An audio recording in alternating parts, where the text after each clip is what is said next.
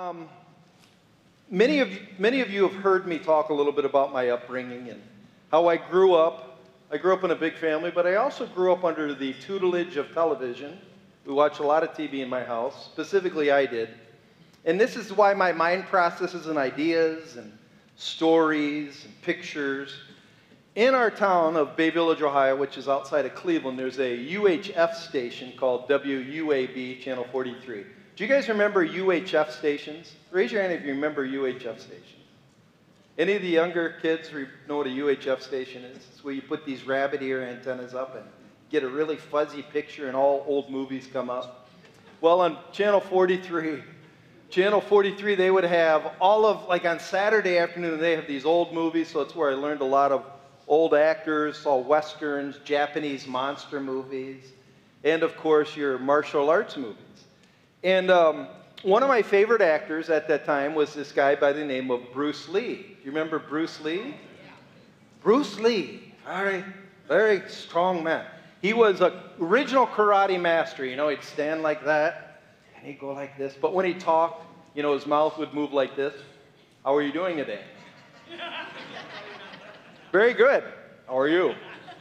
You know, that kind of stuff. And every time he walked, his, the feet would go, and then when they'd kick somebody, whack, whack. You know, he was amazing, amazing karate master. One of his movies made a big impact on me, and this movie, the title of it is called The Big Boss. The storyline is very simple. In the movie, Bruce Lee is this pacifist, very kind man, very unassuming, and his name was Chang. And Chang's mom made him an, a necklace, a green amulet. And as long as he wore that necklace, he promised his mother he would never fight. He would never get into an argument because he was deadly with his karate. So he promised his mother, as long as I have that amulet on, he'd say it like this I will not fight. Well, he moved to Thailand where his uncle had a business, and his uncle's business was getting invaded by like the local mafia thugs. They'd come in, they would run drugs through his uncle's business.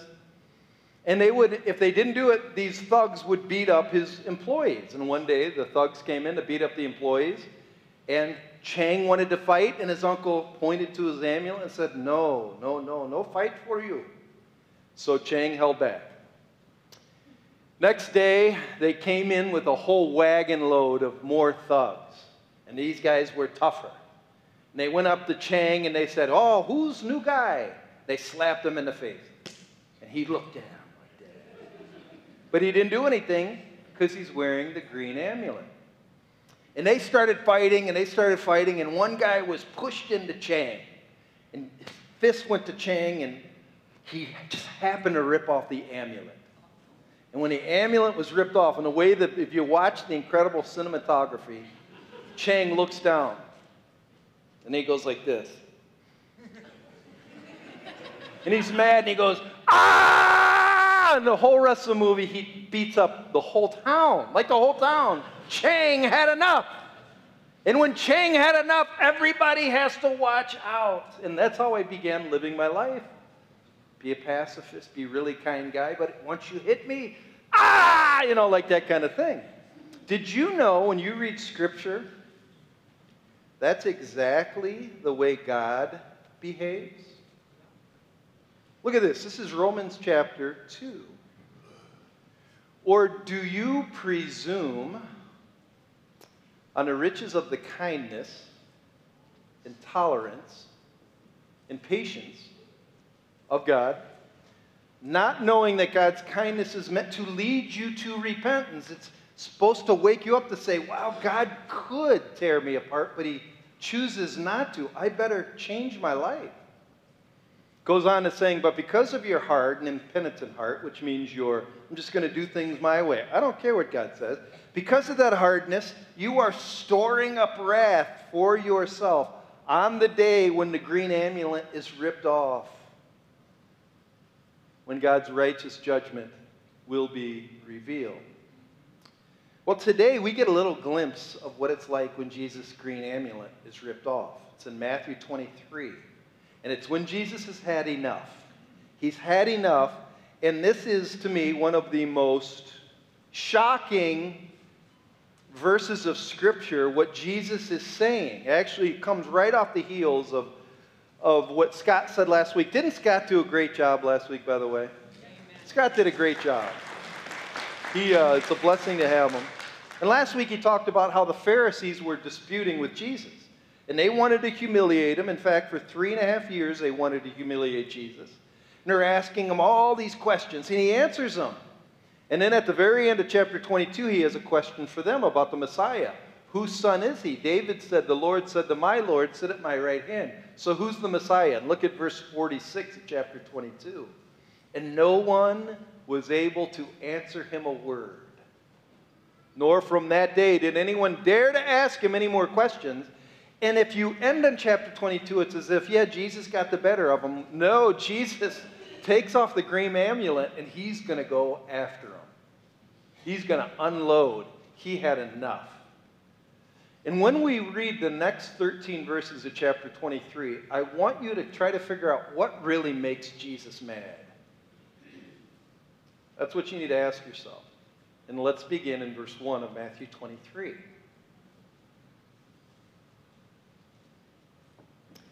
Then Jesus said to the crowds and to his disciples, the scribes and the Pharisees sit on Moses' seat. That means the place of prominence. They are the top dogs, the, where they instruct the crowds. And Jesus says, So do and observe whatever they tell you, but not the works they do. For they preach, they preach, but do not practice.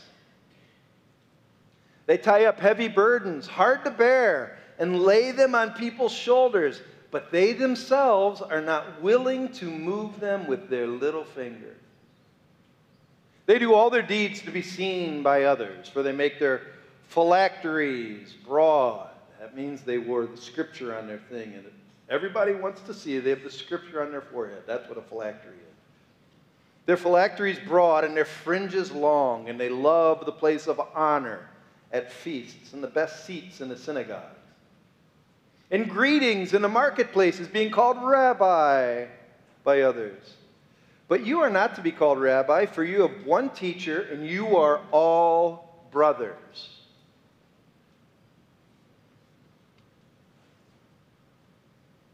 And no and call no man your father on earth. For you have one Father who's in heaven. Neither be called instructors, for you have one instructor, the Christ. The greatest among you shall be your servant. Whoever exalts himself will be humbled, and whoever humbles himself will be exalted. But woe to you, scribes and Pharisees, hypocrites. What makes Jesus mad? The very last word that I read hypocrisy.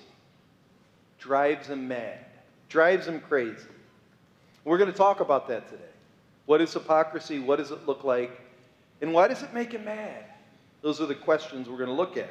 So, just to begin, hypocrisy is one of those words we like to throw around at each other like mud in a mud fight. You know, I try to throw it on you and hope it sticks, and you throw it on me. You're a hypocrite. No, you're a hypocrite. No, you're a hypocrite. We're all hypocrites. So, nobody needs to listen to anything. Jesus doesn't use the word like that, he uses it like a scalpel to cut deep down into the heart, exposing spiritual disease it's, a, it's like pride is like a gangrene which starts corroding the whole self. And according to Jesus, it's also, hypocrisy is a grave offense against God's glory himself because we shouldn't steal any of it. None of it. And so he wants us to be exposed so he can eradicate pride. The word comes from the idea of an actor performing a part. That's really where the Greek word comes from. It's a person who, you know, before he goes into a play, you know, his face is sort of like that, puts on a mask, like that. So you're at home, you stupid rotten kids, I am tired of you. You walk into the church door, well, God be the glory. Oh, praise the Lord. And you go home, oh, I hate this world. Everybody in that church is a bunch of fakos, you know. And then you see they call you up. Oh, hi, how are you, brother? good to talk to you. I love you. I love you. You hang up. I hate that guy. That's hypocrisy. But hypocrisy even goes a little bit deeper. I was doing more reading on it. It's the person who loves to criticize others, but they can't be criticized themselves. They're that Christian that has the gift of spiritual discernment. I can tell a fake. That's right. That's a fake. There's a fake. There's a fake. So are you. Hey, shut your mouth. That's a hypocrite. The hypocrite's great at telling everybody what to do, but don't tell me what to do. That's hypocrisy. So Paul says it like this You, O man, have no excuse. You who pass judgment on someone else, for at what other point you judge another, you're condemning yourself. Because you who pass judgment do the same things. Let me give you an illustration. Doesn't it drive you crazy when people lie to you? Have you ever lied to someone? Doesn't it drive you nuts when somebody makes an appointment and they don't show up? Have you ever done it? Well, when I do it, I'm either have a flat tire, you know, my, my phone was on the fritz, or, I, you know, the power went off. But they should be there on time. You see, whatever point you judge someone, you do the same thing. You're guilty of the judgment you've just rendered. That's what Romans is talking about. So, in this passage, we're going to discuss who are the hypocrites. And he's very clear on this one. The first one is who is this class of charlatans? He's addressing the Pharisees. So there they are with their tassels long. They have this phylactery and they like to talk in the places and be seen. And Jesus is going to use them as show and tell. And it's really shocking because these are the leaders.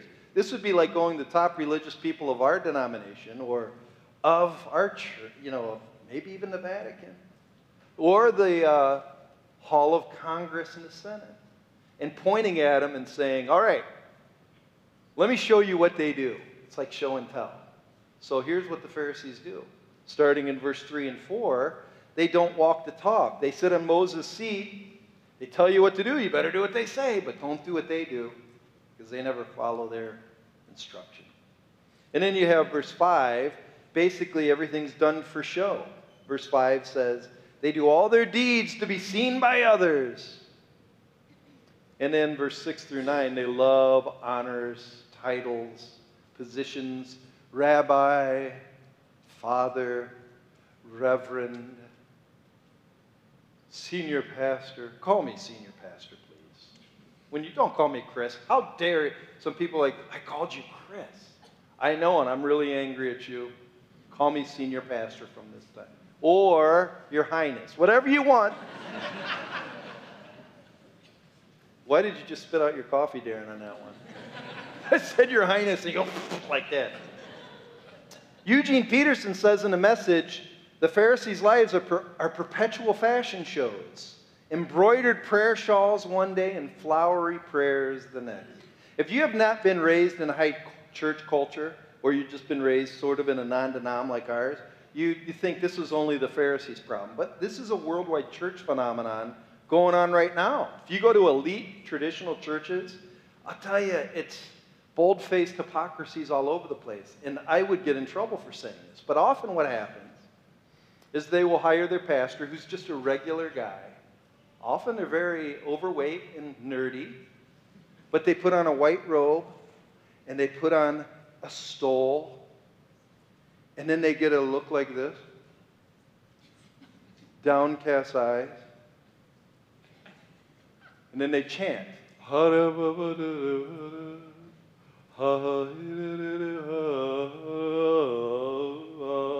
And the problem with Christians in the pews is we're really kind. We're like, oh, they're holy people. Ooh. I was an altar boy at a church like this. I had a priest that would do that. Then you'd go in the back and take off your robes, and that guy would swear more than I've ever heard anybody swear. You know, like, what happened? What happened?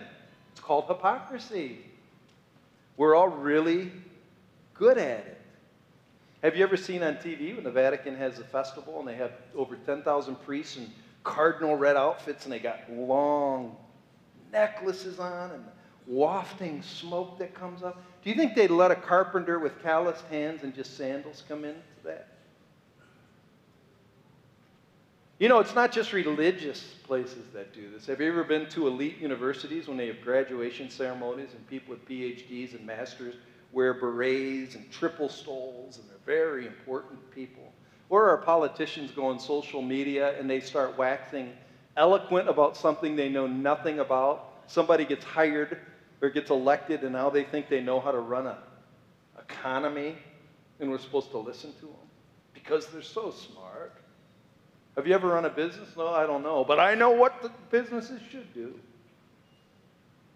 Or you go to the red carpet in Hollywood, and because somebody has a $100,000, you know, Oscar de la Renta evening dress with a Louis Vuitton handbag, we are to adore them. They were born so we can grovel. Very important people walk among us. Did you know that? So be careful how you. That's what he's talking about. But none of us in here live like that, do we? None of us are like that. I think this question is very important because hypocrisy causes Jesus to say something I never want to hear him say to me. I read it in verse 13. Look how verse 13 begins. Woe to you. There's seven of these woes. So remember in Matthew 5 when Jesus said, Blessed are the poor. And then he said, Blessed are those who hunger and thirst after righteousness. Blessed was a, was a word of blessing where God, he would confer God's grace through that. Woe is a word of cursing. The NLT says, Sorrow awaits those who do these things. So hypocrisy, if it lingers on any of us, we need to be very careful. Very careful. It's easy to see it in the higher church situations, but you know, we don't have titles and we don't wear robes, so it's not with us. Ah, if you walk through the halls, you can smell hypocrisy. It's on a lot of people. It's on me a lot of times. So we're going to talk about the seven woes and put it in three subsets. First, we're going to talk about how does a hypocrite see themselves? Second, how does a hypocrite use religion for their own gain?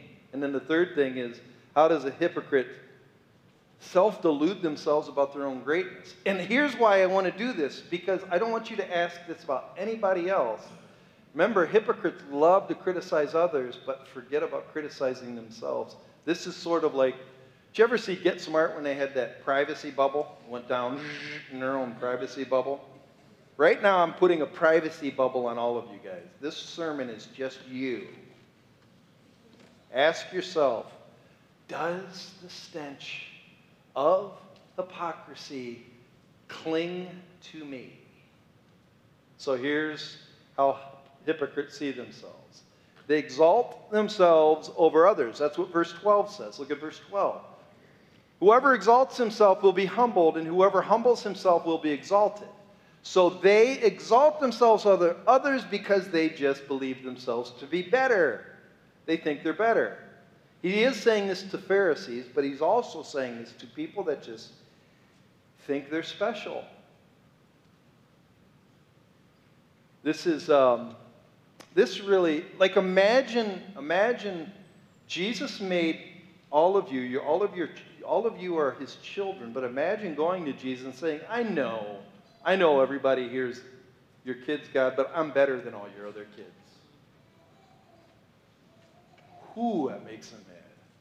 And so, how does this work itself out? So, the first woe we find in verse 13. The first woe says, Woe to you, scribes and Pharisees, hypocrites, for you shut the kingdom of heaven in people's faces so they don't allow people in based on all their rules, but you don't enter either. So, hypocrites actually are self deceived. They think they're saved.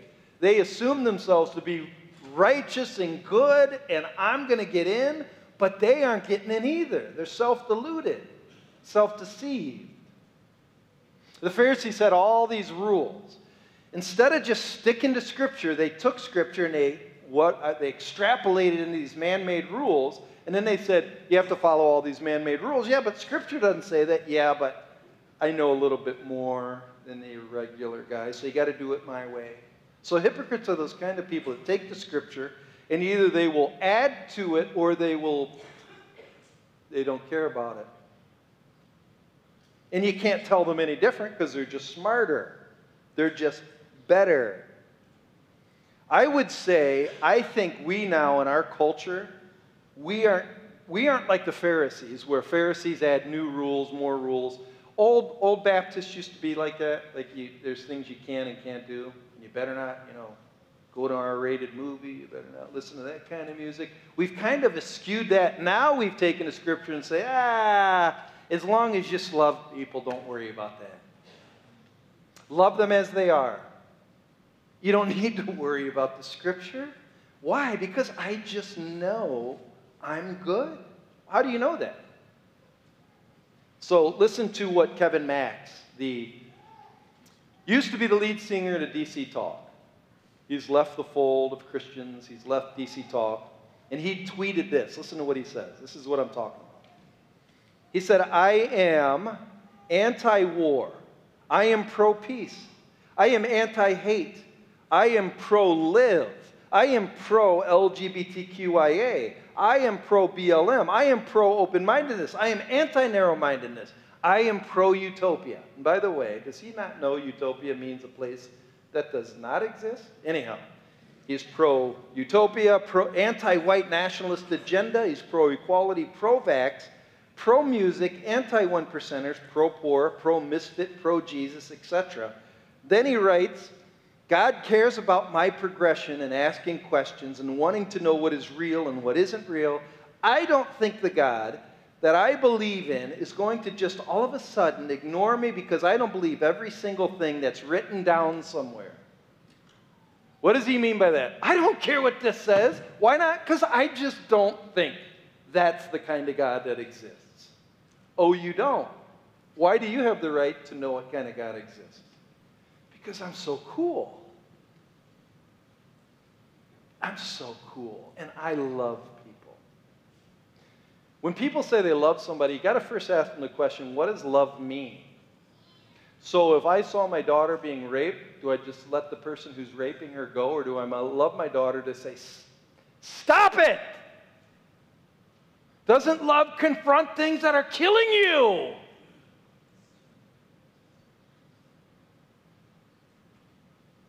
Crazy how we think we are wiser than the holy God.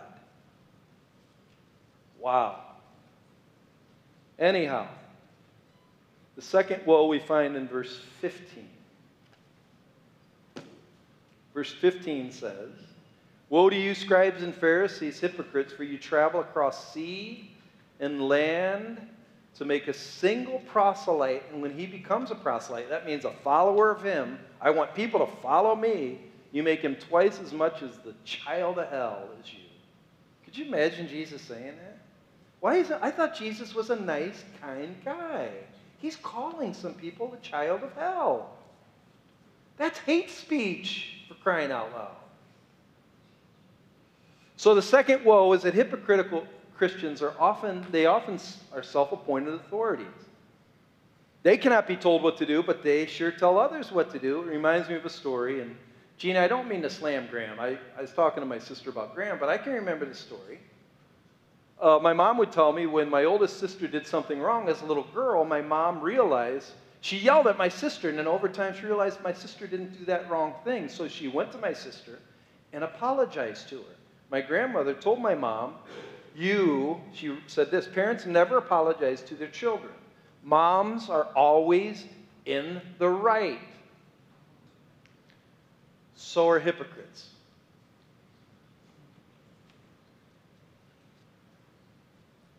Let me ask you a question Do you always have to be right?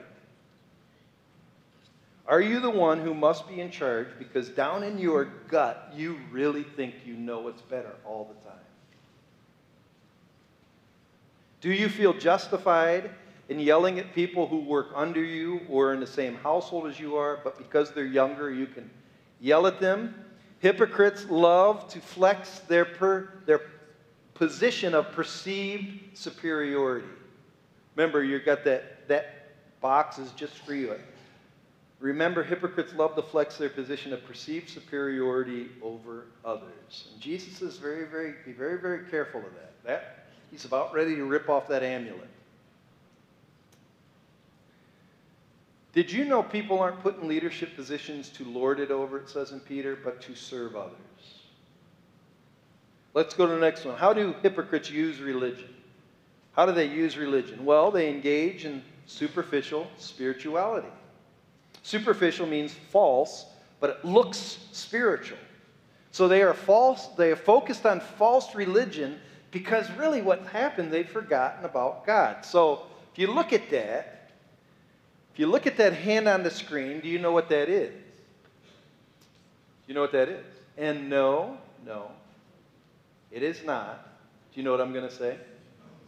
TJ, you know what I'm going to say.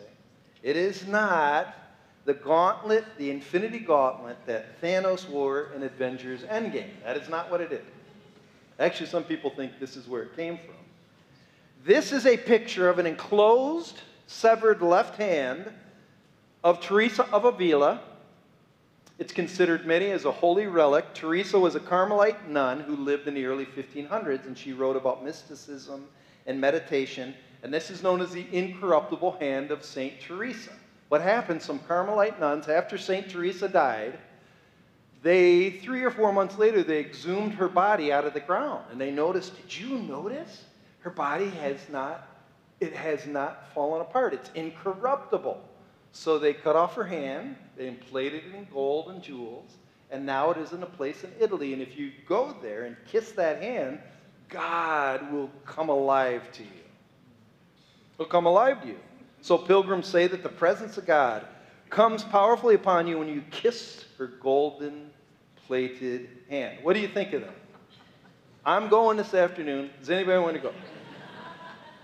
do you think, do you first of all think that actually contains an incorruptible hand of a holy woman who lived 500 years ago? And if it does, do you think God has actually conferred his presence to a dismembered hand plated in gold?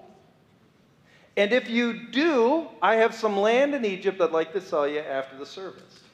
It's really cheap, and I'll give you a title deed to it.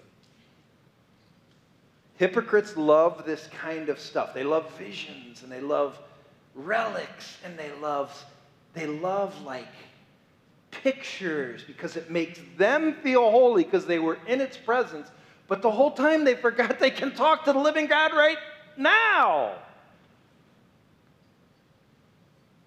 So this brings us to the third woe, 16 to 22. It's really weird He's talking to these blind guides, the Pharisees. If anyone swears by the temple, it's nothing. But if anyone swears by the gold in the temple, he's bound to his oath. He's talking about how if you do things a certain way, ritualistically, you'll get, you know, you're doing it the right way. But look at verse 22. He cuts to the chase. Whoever swears by heaven swears by the throne of God and by him. It's all about him, not the gold, not the temple, not the altar, not the incense, not the holy water, not the wafer, not the tie on Sunday. It's just about God who's alive, and right now he's sitting at the right hand of the Father. So the third woe really is hypocrites are all about ritual and they forget the relationship. It's about quibbling about silly disputes.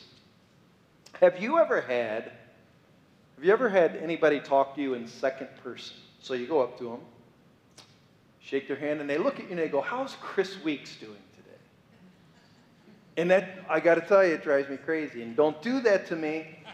But how's Chris Weeks doing today? And I will often say, I don't know, I haven't talked to him in a while. You know, like, they're like, oh, well, no, no, no, how are you? Oh, you're talking to me. Or what if people talk to Chris Weeks in the third person? Come up to me, shake my hand. You know, I saw this guy, Chris Weeks, over the other day, when we do rituals, it's like talking to God in the second person. I remember my wife and I'd go to Eastern, like we'd go to Russia and they'd have icons, and it's, they would pray to these pictures. It'd be like talking to your dad, but he's right there sitting across from the table, but you have a picture of your dad set up right on the table with you. You talk to the picture instead of talking to your dad. That's what rituals are. They bypass the living for the dead. A severed hand? That's as dead as you can get. The fourth woe is found in 23 and 24. Woe to you, scribes and Pharisees, hypocrites. You tithe mint and dill and cumin. You're really specific about what you need to do, which you should be tithing at, but that's all they matter. But you've neglected the weightier matters. What are the weightier matters? Justice, mercy. Mercy is giving forgiveness to people who've wronged you, and faithfulness. These are the things you should have done. These are the things you should have done. And in 24, you're blind guides. You're straining out a gnat. You care about little teeny things while you swallow a camel. So what is this? What does he mean by this? This fourth woe is the idea of being more concerned about my purity, me, than about loving others.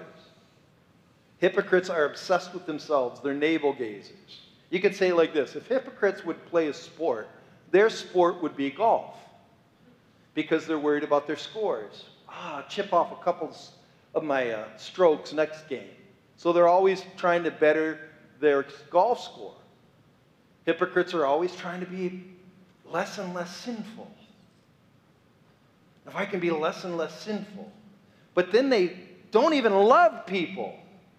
Really, if, if Christianity was a sport, it would be rugby, really where you lean on people and you're in the middle of the sweat and the blood, and the dirt.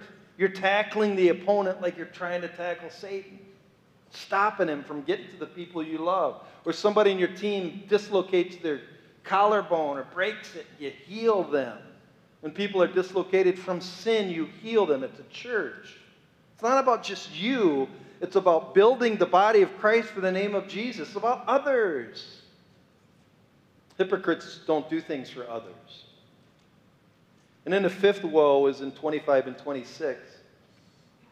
Woe to you, scribes and Pharisees, hypocrites! You clean the outside of the cup of the plate, but inside you're full of greed, money hungry, self indulgent. So the fifth woe is that hypocriticals have this false piety. They want to look the part, but they aren't the part. You know, so they're the Christians that I don't swear. I don't drink. I don't go to bad movies. I don't let my kids attend public school. I don't watch SpongeBob. I don't let them eat Fruity Pebbles because I'm a good Christian, you see? Life with God is all about staying away from bad things, looking apart. But where is the, the love and the joy? You know, these kind of Christians are the ones that, man, they're always there when the church is open, but why are they always upset and critical and crotchety? They're always mad, but boy, are they good. But true Christians are the ones that they're like a breath of fresh air that's blown in on a hot day. When their love and their joy and their peace is just tasted, people are so happy to have them there. Mike, you're like that, honestly. When you come to that men's group, you're just a blast to have there. Just joy. How hypocrites live a lie. They think they've arrived. They think they've arrived. The Pharisees, through all the book of Matthew, carried this air of arrogant confidence like in, they are the gatekeepers of heaven because, of course, they're already in. They're even telling Jesus what he has to do and not do. And everyone needs to know that they are already in because they're so important. It's really where hypocrisy takes you. Hypocrisy takes you to self delusion. I really think I'm that good. So that leads to the sixth woe, which is in 27 and 28. 27 says, Woe to you, scribes and Pharisees! You're like whitewashed tombs, which outwardly appear beautiful, but within are full of dead people's bones and all uncleanliness. So you also outwardly appear righteous to others, but within are full of hypocrisy lawlessness. So, whitewashed tombs. So, back then, Jewish ceremony for especially important people, the tombs would be plated in gold, and then they'd bring them into an ivory sepulchre that had angels that were carved in white stone with Hebrew sayings, and you'd look at that white stone and the gold coffin, you'd be so impressed. And it goes through town, and everybody's impressed. But inside that coffin, bones, rotting maggot bones. And he's saying there's a lot of people like that. They look so good and they want everybody to think they're good, but inside they're bones. It's those people that if they want, they want to be recognized. And if you don't recognize them, and if you don't give them a position of title, they pout. Because hypocrites want honor and fame because they think they deserve it. Pouting isn't humility. Pouting is saying, I should have this title and honor and respect, but I'm not giving it. Why don't they give that to me?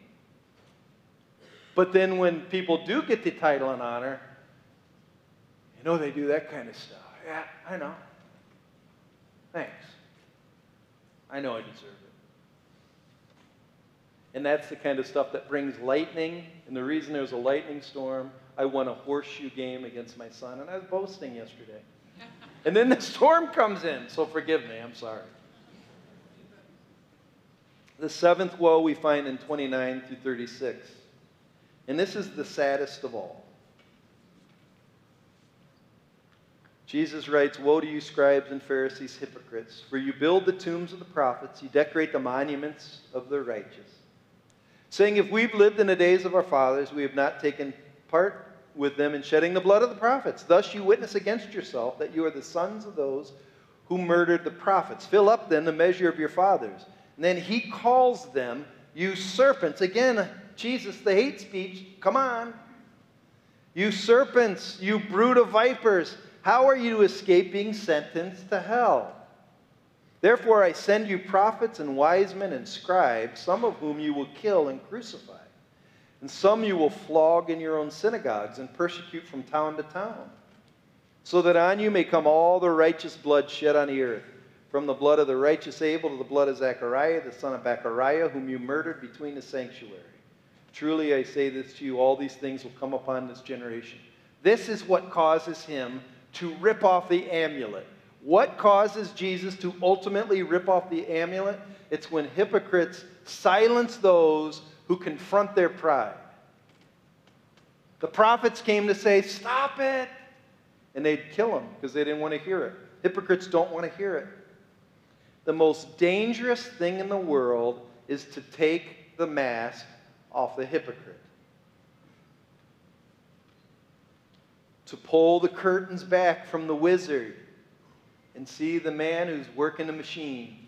He's just a guy, he's not the wizard. Often the proudest people, proudest people you'll meet are often the most insecure. The most defensive are trying to hide the most skeletons. The reason why people will give you blowback often, like mad, quick blowback, is they're trying to push you away so you won't examine any further. God wants to shine a light in your coffin. Because when He does, it's what sets us free. When we expose ourselves to who we really are, then He pours out mercy. Then He gives us regenerative hearts. Then He starts forming us into the person of Christ. But as long as I'm being a hypocrite and not letting Him be expose me, I have to put on a mask the rest of my life.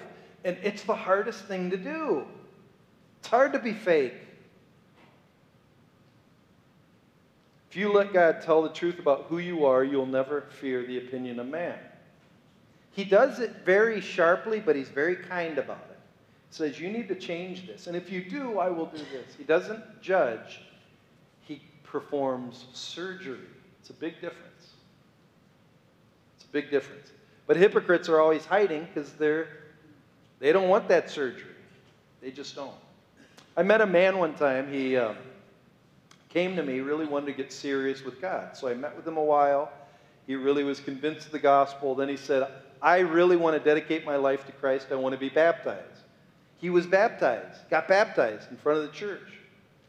A week after he was baptized, God exposed the sin he was hiding for years.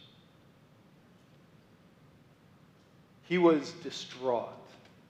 Like he was not only depressed, but he was completely humbled. And he called me, like I went over to his house and he was just broken. And I can remember, it's really weird, like he was really broken. But he thought his life was over. And I can remember, I just said to him, This is great. And he looked at me, he goes, What do you mean this is great? You just got baptized, didn't you? And he said, Yeah. And I said, That's the problem. He says, Well, what do you mean? I said, The problem is when you want Christ to really be in your life, he wants to clean you out so he can make a home in you. And he goes, Yeah, but but people are going to think I'm a big hypocrite. Who cares? We all are. But people won't respect me anymore. It's not about you, it's about Christ being formed in you. And to me, being exposed means God loves you because He now wants to change you and give you love, joy, peace, patience, goodness, kindness, self control. It's, and it's amazing. He wants you to admit your sins so He can forgive you. Hypocrites don't want to be seen. True believers realize, I got nothing, and I'm not that big a deal. The question for you is who do you think you are? Or who do you think you are? You could read it either way. But who do you really think you are? Will you allow his searching light to change you? Or will you put on a bigger mask after hearing this sermon? Because those who do start realizing, really, you know what life's all about? Christ and Him alone.